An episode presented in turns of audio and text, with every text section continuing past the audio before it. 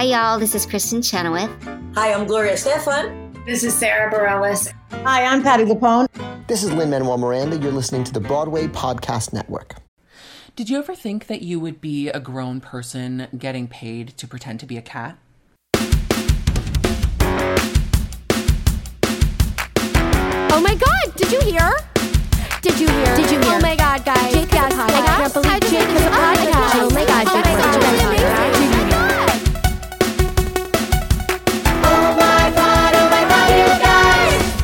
What's up, everybody? My name is Jake Workman, and this is Oh My Pod, You Guys, a musical theater and pop culture podcast. You guys, a lot has happened in the past week since I last spoke with you. We talked a lot about Miss Beyoncé, Giselle Knowles-Carter, last week, and how she announced her world tour for Renaissance. And now we must discuss how she is the most Grammy-awarded artist in history, with 32 Grammys. And girl, she deserves every one!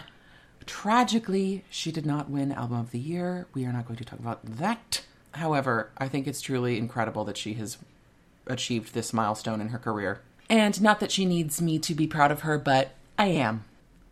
Another icon that I have newly become obsessed with is one Pamela Anderson. You guys, I just watched her documentary. It's called Pamela, a Love Story, and it's on Netflix. It is so beautifully directed and produced. Her sons actually created the project.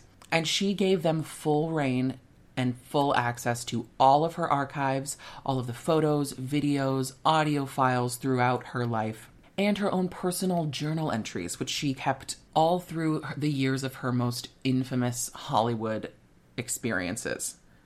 This documentary is so poignant and beautiful, and it really gives her the opportunity to take back the narrative about her own life and her own experiences being in the spotlight.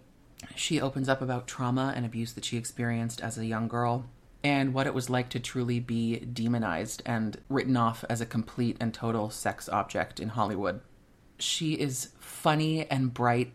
She's obviously absolutely beautiful, and she just seems like such a wonderful person. And there's a super special little treat where some of my pals from the Chicago Broadway cast make an appearance when Pamela went in as Roxy. So I highly recommend, again, it's on Netflix, and I couldn't get enough. All right, we do also need to talk about two new shows that are on the horizon for Broadway, one of which is a musical adaptation of La La Land. Now, I was actually a fan of the movie. I thought it was very beautiful and cinematic. Wow, a movie, cinematic. Shocking. But I really did think the production value was beautiful. I enjoyed the story, and I really liked the acting performances. I was less than thrilled by the singing, but I will say, maybe hiring actual Broadway performers and singers will only enhance the musical element of this great story. It's going to be helmed by Bartlett Sher, who obviously has a track record of creating notoriously stunning productions at Lincoln Center. So maybe I need to be a little less skeptical and be open to the idea of a potentially gorgeous new musical. And then there's also the announcement of a new musical called Hell's Kitchen, which is supposedly going to tell the story of Miss Alicia Keys, who I absolutely adore. I'm not sure exactly how one would pull that off. I think you are really going to need somebody to embody Alicia Keys in a way that we haven't really seen done in a Broadway show other than maybe MJ and in the Cher show. But I do think it's interesting because Alicia Keys doesn't strike me as someone who is necessarily a huge personality or someone who you could really do a quintessential impression of and you would say, wow, that's exactly Alicia Keys. I know exactly who you're doing. So I think it might rely more on the storytelling and the musical element of the show. So I'm interested to see what that's like. Oh my pod, you guys. I'm so thrilled to introduce our next guest. She is a mother. She is a world-renowned Broadway soprano. It is the incomparable Miss Sarah Jean Ford. Welcome to the show. Thank you. Thank you, my pod, you guys. Where are you calling from? I'm here. Brooklyn, New York. Great, great. How long have you been there? You can tell by my brick. Sorry, for the folks at home, I have a brick. been here. Oh, yeah. How long have I been here? You know, it's so funny. I always sort of fancied myself a Brooklynite, but I never moved here until 2 years ago. Oh, nice. 3 years ago? 2 years ago. Yeah. Have you been, like, in all the boroughs of the city? Me and my daughter moved in with my boyfriend. Yes, I started in Long Island City. Great. And then I went to Harlem, and then I went to Astoria, and then I went back to Long Island City, and then I went to Washington Heights. I stayed in Washington Heights for a long time, and then I moved to Brooklyn. Gorge. Incredible. You've had the run-of-the-mill New York experience. That's 18 years in the city, folks. She says she puts out her cigarette. So you and I met doing a really fun, like, sort of cabaret show called Muse Match at Green Room 42. Yeah. Was that your first time doing Muse Match? It was, actually, yeah. Bill Coyne is a friend of mine, and we sort of just, like, I think we're, like, I don't know how we met, to be honest, but then he finally asked me to be a part of the really cool little moment that he's made. Yeah. And that was, like, the, I don't know, like, the six, how many... That was like the 33rd Muse Match. I know, something like crazy. Like... If you don't know, Muse Match is this really cool opportunity for sort of like composer and lyricist teams, and sometimes just like composers and lyricists in one, and they team up with a sort of quote-unquote muse and get to write and create a piece that's fully just, you know, based around them. And I got to work with some really exciting writers. You got to work with a really fun writer, a friend of mine, Billy. Do you want to talk about how you sort of like formed your piece for that show? Well, I'm sort of an open book, as maybe you'll find out I can't wait. As we dive further into this podcast. I'm really very open. Sometimes maybe to the point where people are uncomfortable, but you know what? That's who I am. Let it all hang out. So yeah, I met Billy and I just kind of went in and told him my life story. I mean, I just went in, and I think I just it's so funny. I gave him so much stuff to pull from, but then he really just like grabbed onto this strange fact that I had become friends with someone, a dentist in Long Island, and I don't know how he sort of got hooked up with like a bunch of the Broadway community, but it was sort of through Phantom, and then now he knows everyone, it seems. And his name is Louis Panullo, and he has a beautiful practice out in Long Island, and he has been a gift to my poor old 41-year-old teeth, and he has made my smile amazing. And also, he is like, I don't know, I call him like a modern day patron of the arts, because he really does take artists on and like wants to create shows around them, and he wants to be like a producer as well. And there's a lot of like going to Lou's house and like sitting around his gorgeous piano and singing and drinking and eating, and I mean, he's just like a lovely... It's a lovely little thing. And he has, during the pandemic, I ran into some dental issues, and I had to be like, Lou, I don't know what to do. I don't have an insurance. Like, I'm stuck. And he was like, I got you. And he like gave me like emergency dental work for free. Wow. Because he's like an angel. It's like everything I've wanted. Yeah. I'm actually going to go see Titanic with him this weekend. Oh, so, yay. A friend of the pod. Oh, my gosh. Right? My dear friend Luke is now the associate choreographer for Titanic. I'm so excited to get to see it. I think I'm going on Saturday. Are you going? I'm going on Saturday. Oh, my. Oh my God. This is breaking news on Oh My Pod, you guys. Sarah Jean Ford and I will both be at the same performance of Titanic. Oh my God. Well, that's amazing. Scream. God, what a story. Well, that's amazing. You, I must say, if I may say, you are so stunningly beautiful, and you just sort of outed your age. And I want to talk about your series for Broadway World called The Aging Ingenue, because it is so clever, so funny. The production value is so excellent, and it seems really small scale, but so great, wonderfully produced. What brought you to start that project? Was it in the pandemic? Yeah, thank you so much for watching, first of all, and for talking about it. Oh my God, of course. It's excellent. Thank you. Yeah. So right before the pandemic, I fell in love. Me and my boyfriend met on OkCupid. Don't worry about Hot. It. And right, and he is a film director, and so he's like kind of we skirt the same creative worlds, and sort of like right away we started writing together. I was working on an adaptation of Calamity Jane, and I wanted to like do another reading of it. So like at the beginning of the pandemic, we kind of just like collaborated, and we found that we were actually quite good collaborators as well as lovers. So baby.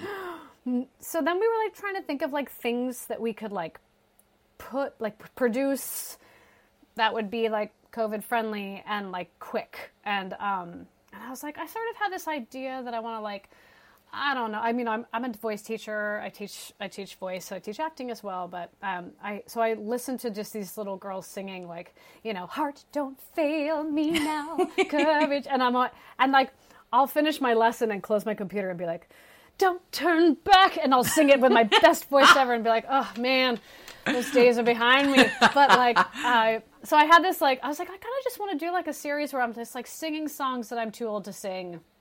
And sure. Called The Aging Ingenue. I just like had that idea. And he was like, we'll do more than that. We'll give you a spotlight and some smoke and it'll be a whole thing. And so we started to just kind of create her. And at first she was like a clown. Like she was an absolute clown. Uh-huh. And we actually have footage of her being a clown. Like I'm smoking a cigarette and I have huge hair and I'm carrying like a poodle. And I'm like walking out of an audition and I'm like, I booked it. It's like clown. And then subtlety, we were like, subtlety. No, this is not who she is. So then we just kind of reconfigured her, and we wrote a couple scenes because we really just wanted it to be like almost like music video. But then we wrote some scenes and we wrote them together, and Cameron directed it and pulled all the favors, and it ended up being just such a special little project. And then Broadway World, we reached out to Broadway World. Ellen Marie Marsh, I don't know if you know who that is. Mm-hmm. She's like a fabulous human. I met with her and I was like, what do I do with this? Like, we have this like fully formed piece and we just don't know. We thought, we were like, this is going to be the most expensive Instagram post ever. Like, we didn't know what we were doing. And she was like, I think you should talk to Broadway World. Like, they love new content. Like, they're really good supporters of like fresh new content. And I reached out to other publications like Playbill and they ghosted me. So I was like, you know what? I'm going to go with, like, I like Broadway World for that reason, because they do like they like to support, you know, new content. They like to support fresh and original stuff. So totally. Yeah, so we went to them and then we made it. And the rest is her story. Well, and I love that it's it's really, really well produced, but it is also still short form content. So it's not like you're diving into a 25-minute, you know, episode of something. It's like, I'm going to... Yeah, it's not a huge commitment. Yeah. And it's so funny. I just, I love it. And I think my favorite is the episode, I think it's maybe the second or third, but the one where you're waiting for the school bus. Is that your daughter? I thought so. Yeah. And I love it. I think it's so clever and so great. So thank you. I applaud you. She had a fun time. Yeah, we had a fun time. I don't think she has any intention of acting. Right. Just like, well, I was going to ask you, does your work excite her or inspire her at all? Or is she like, it's old hat. My mom, you know, done Broadway, whatever. I mean, her dad does it too. You know, we're both Broadway actors. So she's surrounded by it. And her dad's fiancée, Julia Madison, is a beautiful, funny writer. And then Cameron is also a writer and a director. So she's really surrounded by like all these artists, you know. I think there's a part of her that is over it. And then when she comes and sees me in something, she gets very proud. And she like wants everyone to know that she's my daughter. And you know, she just saw me do Sound of Music, and it was like really small production in the round. Oh, and she fantastic! Was, like, yeah, and she was front row, and there was like a Nazi right by her, and she was just like, like this. It was like she was on the edge of her seat, like literally, like, are they going to escape the Nazi? You know, like she really felt that, and yeah, it was, I mean, it's pretty cool. It's pretty cool to like, but she also just like doesn't care. Like, you know, I'm taking her to see Phantom of the Opera next month. Yes. Because I was like, I gotta take her to see it before it closes. Oh my God. It's like such a huge part of my life. And right. Cameron, my boyfriend, hasn't seen it either. And so I got us some sweet tickets. And I'm super excited to get to introduce it to them. Work. Yeah. Okay, well, let's talk about Phantom. The elephant in the room. The chandelier in the room. Sure. So Phantom was the first show that I ever saw on Broadway when I was 12 years old. Oh, not on Broadway. But it was the first show, the first professional show I ever saw. Okay, amazing. So what was your road to being first the Mirror Bride and then Christine? Well... it all started on a dark and stormy night. That fateful night. That was the first show I ever saw. I was 8. I don't really remember too much of it. I just remember sort of being like, whoa, this is big and huge and amazing. Mm-hmm. And then I sang professionally as a kid. I was a studio singer when I was 10 to age 14. And then I was like, oh, I really want to learn how to sing. And then they were like, oh, you're a soprano. And I was like, no, I'm not. And they were like, yeah, you are. So I started singing soprano. I was like, oh, interesting. But I always wanted to be on stage just to make people laugh. That's all I cared about. I just wanted to make people laugh, and I wanted to sing pretty songs. Mm-hmm. But I had this soprano voice, and I was like, oh, interesting. When I was 19, I went on a New York trip with my best friend. And I sort of just casually was like, by the way, I think Christine is going to be the first show I do on Broadway, the first role I do on Broadway. Sure. She was like, oh yeah, what do you think that? And I was like, I don't know, because she's kind of dumb, and maybe I'll bring something to it. Literally, that's what I said. And then I had no desire after that. I auditioned for the movie, random story that I probably never told anybody. Oh. I auditioned for the movie in college because Patrick Wilson went to Carnegie Mellon. And so they were having a hard time finding a Christine. So he was like, let me reach out to some of these girls at Carnegie Mellon. And yes. And he had already been cast as Raoul. And he was already cast as Raoul. So I got on the phone and talked to Patrick about it. And he was like, just look hot. And just sing high and look hot. And I was like, okay. And I had red, right? I had red, pinkish red, short, spiky hair. And my voice. And I was like, oh, I'm not getting this. I'm not getting this. And that was the first audition I ever had for it. And I was like, okay. And then, I auditioned for it once while I was doing the Fantastics. I didn't get it because I was too busy trying to figure out what they wanted. And then the next time I went in, I just I had somebody sneak me in. Her name was Marilyn Kasky. She was playing Madame Giry at the time. And she had them sneak me in. And so I sat on the steps and I watched the show. And I just kind of I just studied the blocking, to be honest. That's all I did. I just did the blocking. And then when I went in for the audition, I got it. And they were like, oh, we don't know where we want to put you. Should we going to put you in Vegas, on the tour, on Broadway? And the Broadway won out, but then the tour won out. So I did it on the tour. And yeah, I worked my way from being the Mirror Bride to being, then they offered me Christine on the tour. And then I left the tour and I was like, I'm going to go by.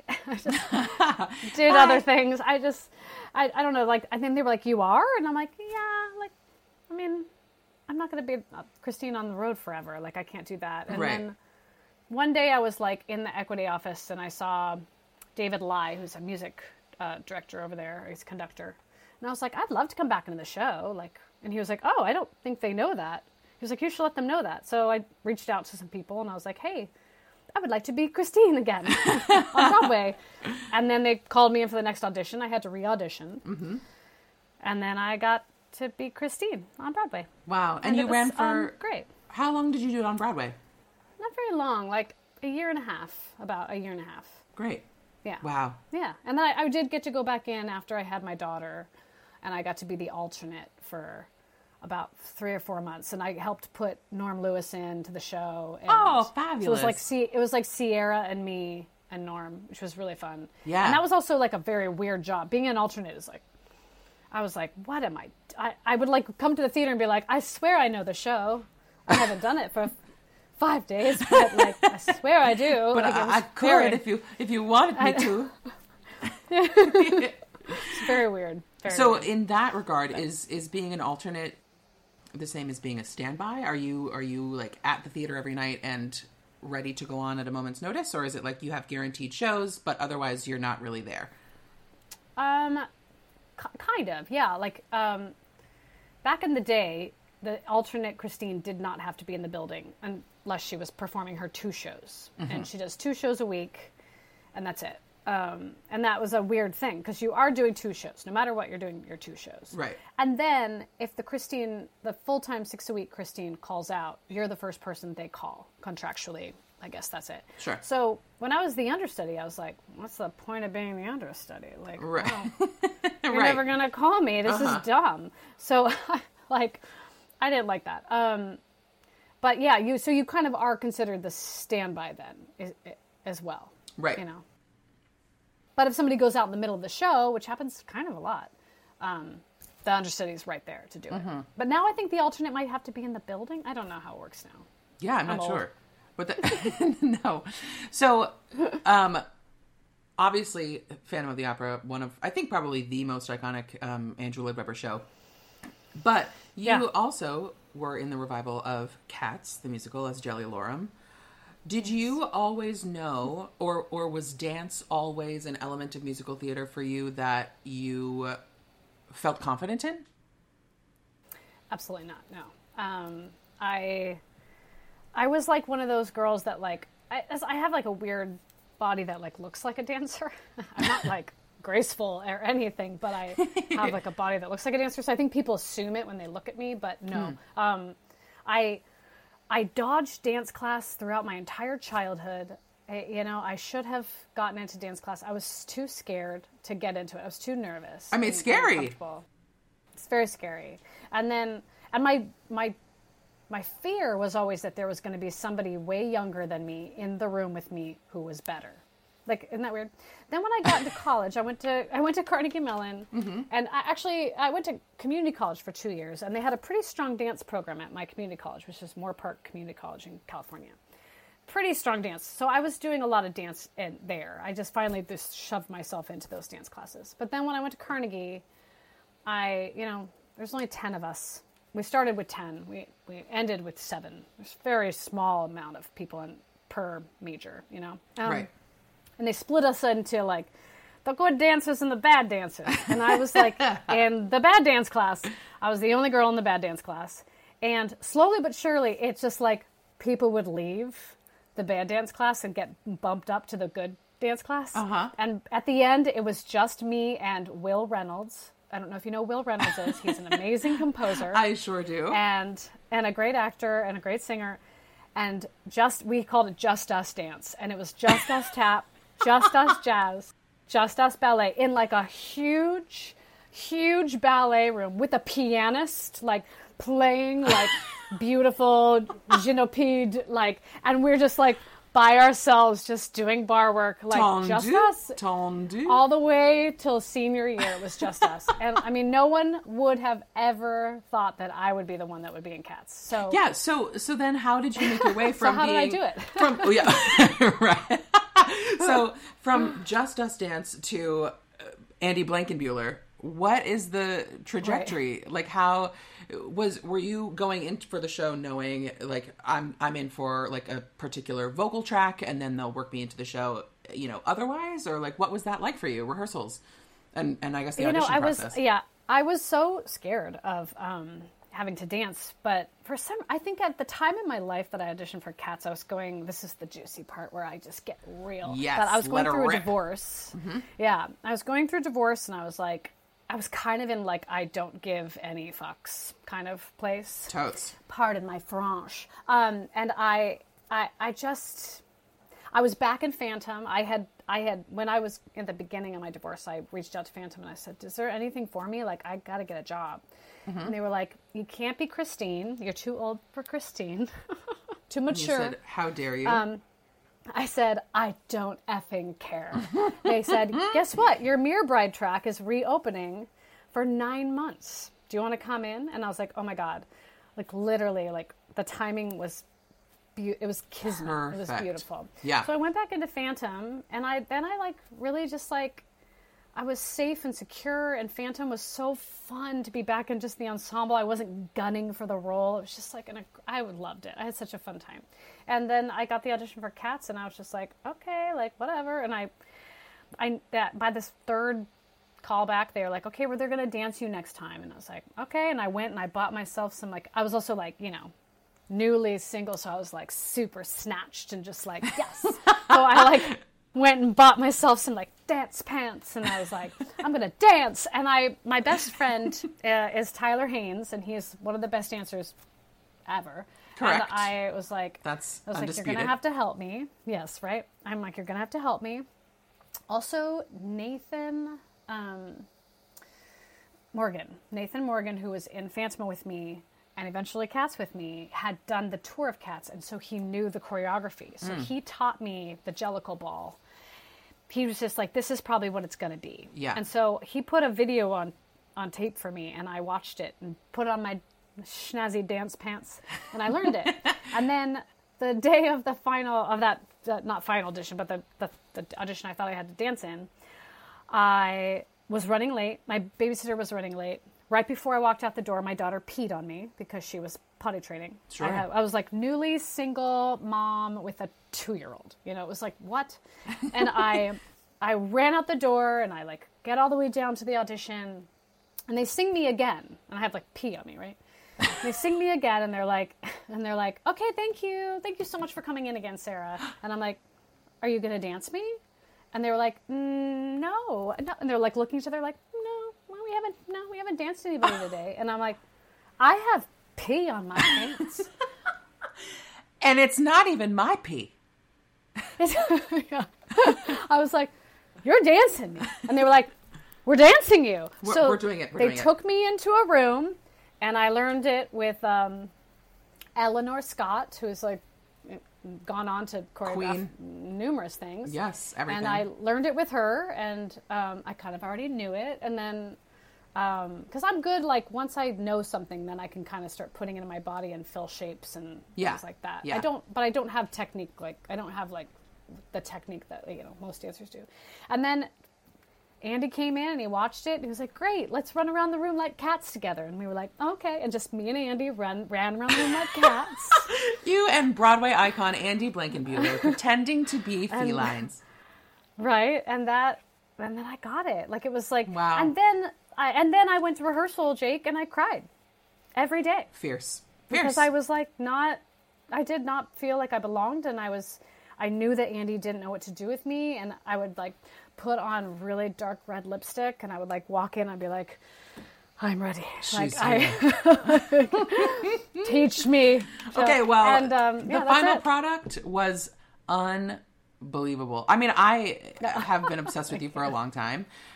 Stalker much, nice. But I saw the revival of Cats 3 times and you were in it every single time. I sure did. Wow. I'm also a slut for Tyler Haynes. So I just all of it, you know, like I was obsessed with that show. And so even just to get, I've already told Christine Corner-Smith that I was a creepazoid obsessed with her. But then to get to do... She's the best. Oh, she's the best. But like then to get to do Chicago on Broadway with her and be like, oh, you're just fun. We're just friends. Yeah, I was like, this is so stupid. Have there been people... Yeah, we're just like, we're friends. Have there been people in your career who... you have been like, holy crap, I'm in the same room with this person? Yes. Yeah, absolutely. And then they all end up sort of being my friends. Yeah. Like it's like, yeah, which is so weird. Amazing. I mean, like, yeah, I think right before the pandemic, right when the pandemic shut us all down, I was doing a show called Love Life at City Center Encores and with Brian Stokes Mitchell. And I was just like, I literally... creamed myself to your voice 100% as a teenager. Stokes, don't worry about it, call him Stokes now. Sutton Foster. I worked with Sutton and I just worked with her brother, so it was like nice because I got to like just go up and be like, I know your brother. And then since then, like we did an encore thing together for like, you know, 2 weeks, and then suddenly we've been friends ever since, which has been so nice. What did you work on with Hunter? I did Into the Woods with Hunter at Pittsburgh CLO. He was the baker and I was Cinderella. Oh, how fabulous. He was just my director in Jersey Boys this past summer and he was an absolute delight. He was so fun to work with. Yeah, I hear that he's a good director too. I like him. Yes, he was fantastic and so smart and just had clearly done all of his research, which was amazing. So you obviously, we've talked about it. You did Christine in Phantom. You also did Petra in my very favorite musical, A Little Night Music. Was that the revival, the most recent revival? Yes. Okay, so that was, were you with Angela Lansbury? Okay, so there's a whole story. Do you want to hear the whole story? I surely do, because my very best friend in this world, Miss Kat McNamara, played Frederica. Oh, yeah. And so I have these ins and outs, you know, that I've heard obviously through her throughout I love it. Our friendship. But tell me your story with that show. Okay, so Angela and Catherine Zeta-Jones were leaving. I love that I'm on a first name basis with Angela. Of course, Angie. I met her. I met her in passing. Yeah. So, anyways, they were leaving the show. And they left, and they did a 3-week hiatus while they put in Elaine and Bernadette. Right. And me! And me! And I always joke, the press release strangely didn't mention my name. Interesting. Calls up Robin Roll again. Right. So I was replacing Mrs. Anderson, which is one of the Liebesleaders. Mm-hmm. One of my friends, Marissa McGowan, was leaving. And so I came in and took over for Mrs. Anderson. So I got to be in the rehearsal room for 3 weeks with Bernadette and Elaine. Wow. Just watching. Just an actual fly on the wall. Yes. Literally. It was so great. And they, in rehearsal process, they were like, so you're going to understudy Petra and Anne. You know, focus on Petra. You're more like the first cover for Petra than anything else. And I'm like, okay. They're like, by the way, we will probably not get to rehearse you anytime soon. So just know that. What you know. Until we get there. And I'm like, okay, great. So we open the show. We're doing the show. And about, I want to say a month in, I make that phone call to Phantom. And I'm like, I'd like to come back in. And then they're like, great, you're coming back in. Uh-huh. So I'm like, oh, okay. So I've got one more month left of Little Night Music. So I did the show total 3 months as Mrs. Anderson. And I left. And then... Cut to 4 months later, I'm in my run at Phantom of the Opera, and I'm in jury duty. I was serving on a jury. Don't worry about it. And I was a very active jury member, nodding my head, yes, yes, yes. I was super into it. And the jury duty, actual jury duty, went on for 2 months. And it was we met we met twice, sometimes just once a week for 2 months. So I felt I knew these people. They were my coworkers, and of course. It was just a very funny experience. So anyways, one day while I was in jury duty, I was getting a call from my agent on my flip phone, because this was 2011. Of course. So I'm oh, why is Broadway calling me? Why is my agent calling me? Ooh. So I go out on my break, and he's like, hey, so they're having an emergency over to Little Night Music. Which part do you know? And I'm like, what? I know Henrik. Question mark? Yeah, I know, right? I'm I think I know Petra. He's okay, great. So call me on your next break, because if Phantom will let you out tonight, you're going on tonight. And I'm okay.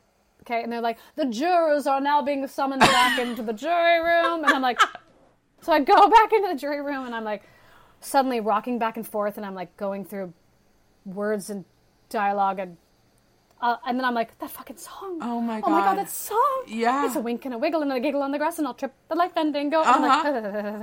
So suddenly I'm not an active jury member. The foreman is staring at me why is she not active anymore? Because I was just shaking, you know. And I'm I could Google the words, but then they're going to be why are you on your phone? And it's a whole thing. So then I go back out. I call him. He's okay, after you get out, go straight to the theater. They're going to be waiting for you. Phantom of the Opera has sent your shoes, your boots, and your makeup thing. They've packed everything up. It's going to all go down there. Just go to the theater. I'm I don't know when I'm getting out. He's just go to the theater. Go to the theater. They're going to be waiting for you. You're going to have a waltz rehearsal. You're going to meet with the whole cast. It's the whole thing. Oh, I'm oh, okay. God. So I get out at 5:30. I'm in Queens. I get out, and I open my teeny tiny little flip phone, somehow go on Google and Google the words to The Miller's Son. Beep, boop, boop, boop, beep, boop, boop. T9, 82, bullshit. And I like have it, and I'm like I'm going underneath the ground because it's like Queens, and I'm like wink and a wiggle and the giggle on the grass. Okay, sure. I'm just saying yes. I get there, and they're all like waiting patiently. Like Bernadette's in the middle of them. They're all like in a semicircle around her. That's how I remember it. I don't think that's how it was. And they're all like in their rehearsal room. Like she was just staring at me. Yes. And they're like, "Are you ready to waltz?" And I'm like, "I guess so." And then suddenly we're like, in a waltz rehearsal, we do like a quick, like little space through, and I get shoved into Annalee Ashford's wig and her costumes, and I did 3 shows. I did that show that night, and then 2, then matinee the next day, and that evening show. Holy cow. The next day went back into Phantom. It was crazy. My God. And Playbill was there, and they like wrote an article, and I was like famous for like 1 whole day. And you're like, it's a little night music, Your Honor. Yeah, I know, right? You're back in jury duty. There's like one girl in the jury that was like, "Did you like save Broadway last month?" And I was like, "Yes." And she was like, I feel like I read about that." And I was like, "That's Sarah?" Like because she was like a Broadway fan. That was so random. Oh my God! So I did play Petra. I mean, I was contracted to play Petra, so I put it on my resume. Fool! Hell yeah! You know what I'm saying? But I didn't like. And you lived to tell the tale, which is the most important part. I lived through Elaine Stritch literally sitting in the wings in her wheelchair trying to get me out of character, quote unquote. And I'm like, Elaine, like, don't get me out of my head. Like, I need to be in my head. Like, she was trying to, like, mess me up to try to, like, you know, make me, like. Classic. Make me, like, in the moment. And I was like, Elaine, I'm literally, like, reading my script, hearing my line, and go. Yeah. Oh, my God. I can't even imagine. Yeah. That is absolutely wild. So but it's so, it like truly points to the, I mean, Kathy Woodko actually was just talking about how it's a superpower. It's like, you just trust your brain and your body, and you just do it because that's the job. So you have done How to Succeed. You did Finian's Rainbow. Yeah. I am also a big fat slut for Wicked the Musical. Oh, yeah. I did that show, too. You surely did. Would you like to talk about that experience? Oh, my God. You were the standby for Glinda, was it? I was the understudy. Yeah. So I actually did have a part in the ensemble. I said, "I hear some rebel animals are giving her food a job." I hear her soul is so unclean. Work. Yes. Was that fun? Yes. I mean, I have like a lot of opinions about Wicked. My time at Wicked was like. Well, do tell. This is the hottest gossip on Broadway. Right. Well, I graduated. I literally walked in my ceremony, and I got on a plane the next day, and I settled myself at Tyler Haynes' apartment on his floor in his bedroom. I lived with him for a month, and I started rehearsals the next day. So it was like. Boom, boom, boom. And I'm such a funny person to get a job right out of college, because like all my other friends didn't have jobs right out of college. So instead of like being happy for myself, I just was like sad for all of them, you know? I'm like one of those people that like, don't shine too bright. Everybody else will be dim, you know? Oh, like, yes. Something I'm working on, Jake. Mm-hmm. Something I'm working on. Still, and I'm 41. So anyways, then I rehearsed for a month, and then I moved to Chicago, and it was kind of hard. You know, I suddenly was like in this brand new city that I never even saw myself in. I always thought I was going to move to New York right away. And, you know, there were 2 understudies on the roll, and they ended up putting the other understudy on like all the time. Cause our Glinda, who is Kate Reinders, who's freaking wonderful human that I love. Oh yeah. First Glinda I ever saw. Yeah. In that Chicago company. Oh my gosh, wow. She broke her foot. And so it was such a, I guess I should be just gossipy. Why not? Basically, Lisa, who's an associate director, pulled me aside, and she was like, "Listen, I think," she's like, "you're the first cover, right?" And I was like, "Well, no, you didn't assign me a first cover. You know you don't do that." And she's like, "Well, you should be, because you're the best." And I was like, "Oh, okay." And like the next week, she broke her foot, and like all of the other girls you know, wigs were ready and her costumes were ready and mine weren't. And so they put her on, and then they continued to put her on and put her on and put her on and put her on. And then they would sort of like break up her weeks with a performance of mine at the end of the week. Gotcha. So they didn't have to offer her a contract. And it was rough because like shady. I really wanted to play the role, and I was, like, confused as to what was going on, and I kept going to the stage manager and being like, what's happening? And he was like, it's not coming from me, I swear. But he was also a little shady with me, and, like, he kind of fancied himself a director, and so he I was doing my put-in for Glinda, and he stopped me in the middle of my put-in, which is, like, kind of unheard of. It's, like, not what rude. You do. Right. And I was literally in the middle of popular. Like, I was out of breath, making people gag with laughter. And he stopped me and said, I think we've gotten away from what we talked about for this character. And I was like, okay, buddy. And then I also understudied Nessa. And I actually went on a lot more for Nessa. And he was like, this is your role. This is your role. Huh. And he kind of came off, like, now looking back, like, I did sort of feel some, like, #MeToo vibes, you know? Yeah. Especially with, like, how he just was towards me. Mm-hmm. So anyways, I left after 6 months. I was like, peace out. Like, gotcha. I can't, this is unhappy. I don't like this. Mm-hmm. And come to find out, he got fired a month later. Wow. And the girl who took over for me went on all the time.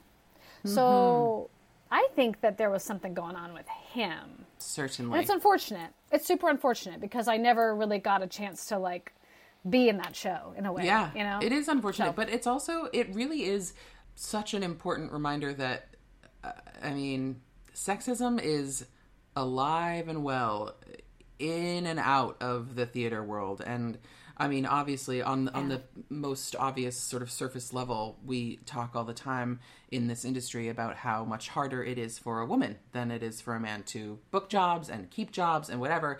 But even when you have the job, you could fully. And I'm obviously, I don't identify as a woman, but I have many female identifying friends who are like, this is fucked up. How are we still dealing with this shit now in this you know, little sliver of the world where we're supposed to feel like it's so equitable and it's so open and everyone's welcome here and whatever, but like there are just such inequities still that it's kind of mind-blowing. But I'm sorry that you had to deal with that. That's fucked up. Yeah, thank you. I mean, to be honest, I kind of really just recently processed it, and I'm like, he really didn't make me feel very comfortable. Mm-hmm. That's so interesting. And then, like, I mean, when I was like, when I found out that he got fired, I was like, oh, well, of course, you know. But then I really thought about it, and I was like, oh. Yeah, you're like, oh, shit. He really kind of effed me. Mm-hmm. Yeah. Damn. Yeah, so yeah, I mean, that was my time. It was like, I feel like I'd come to the theater every week, and I would just sort of be sad because I didn't get to go on for the role that I was there for. You know, I was really there for that role. Sure. And then I would, you know, get to go on at the end of the week, and it would all be worth it. Because I was like, I had the best time ever. Of course. You know, so it was like, well, this sucks because because I don't know.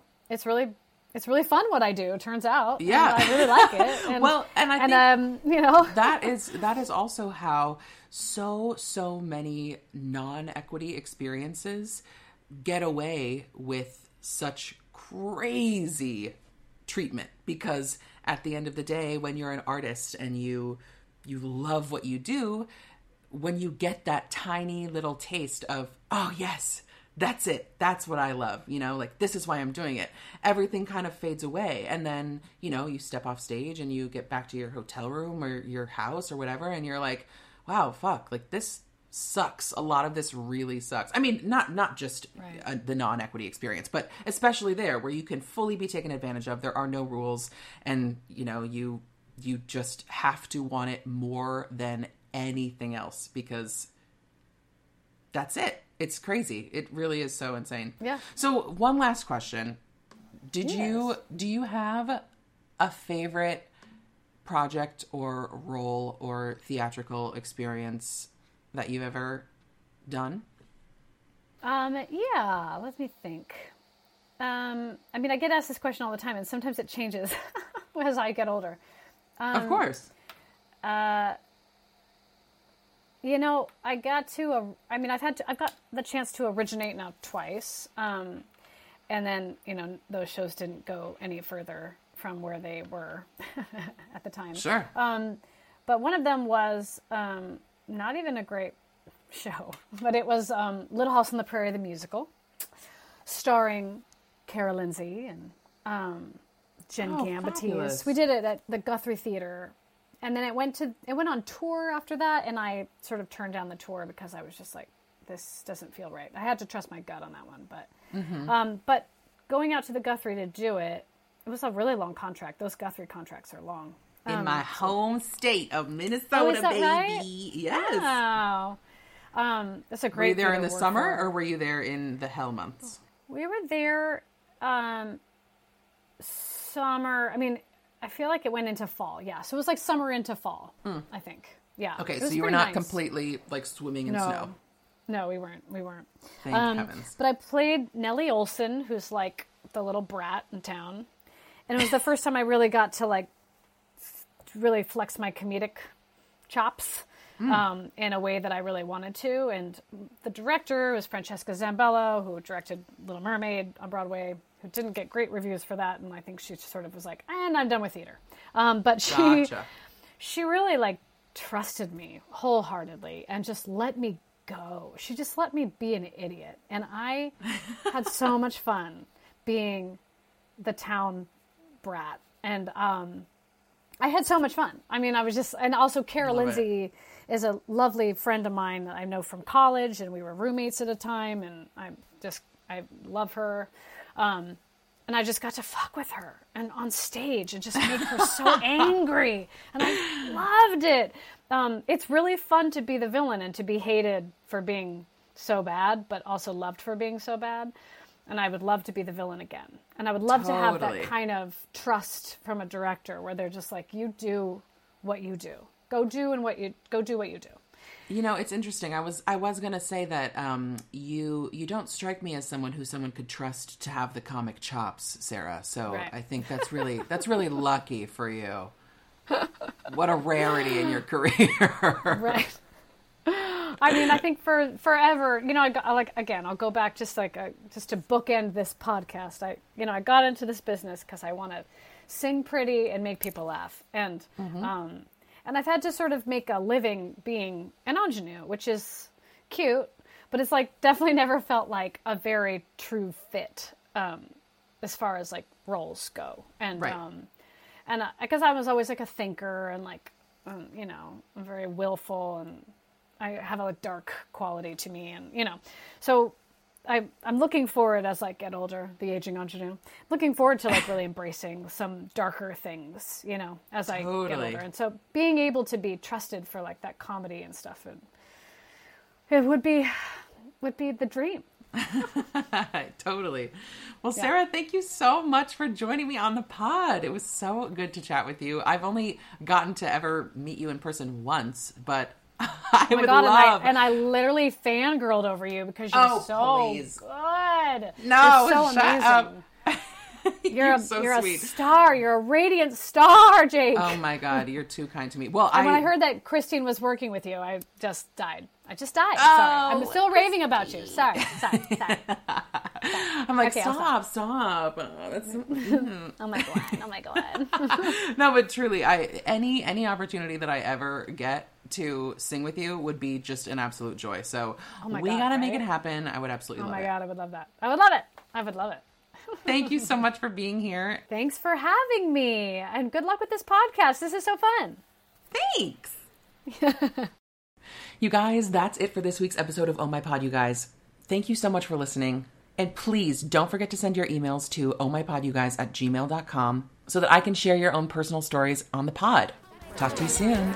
Bye.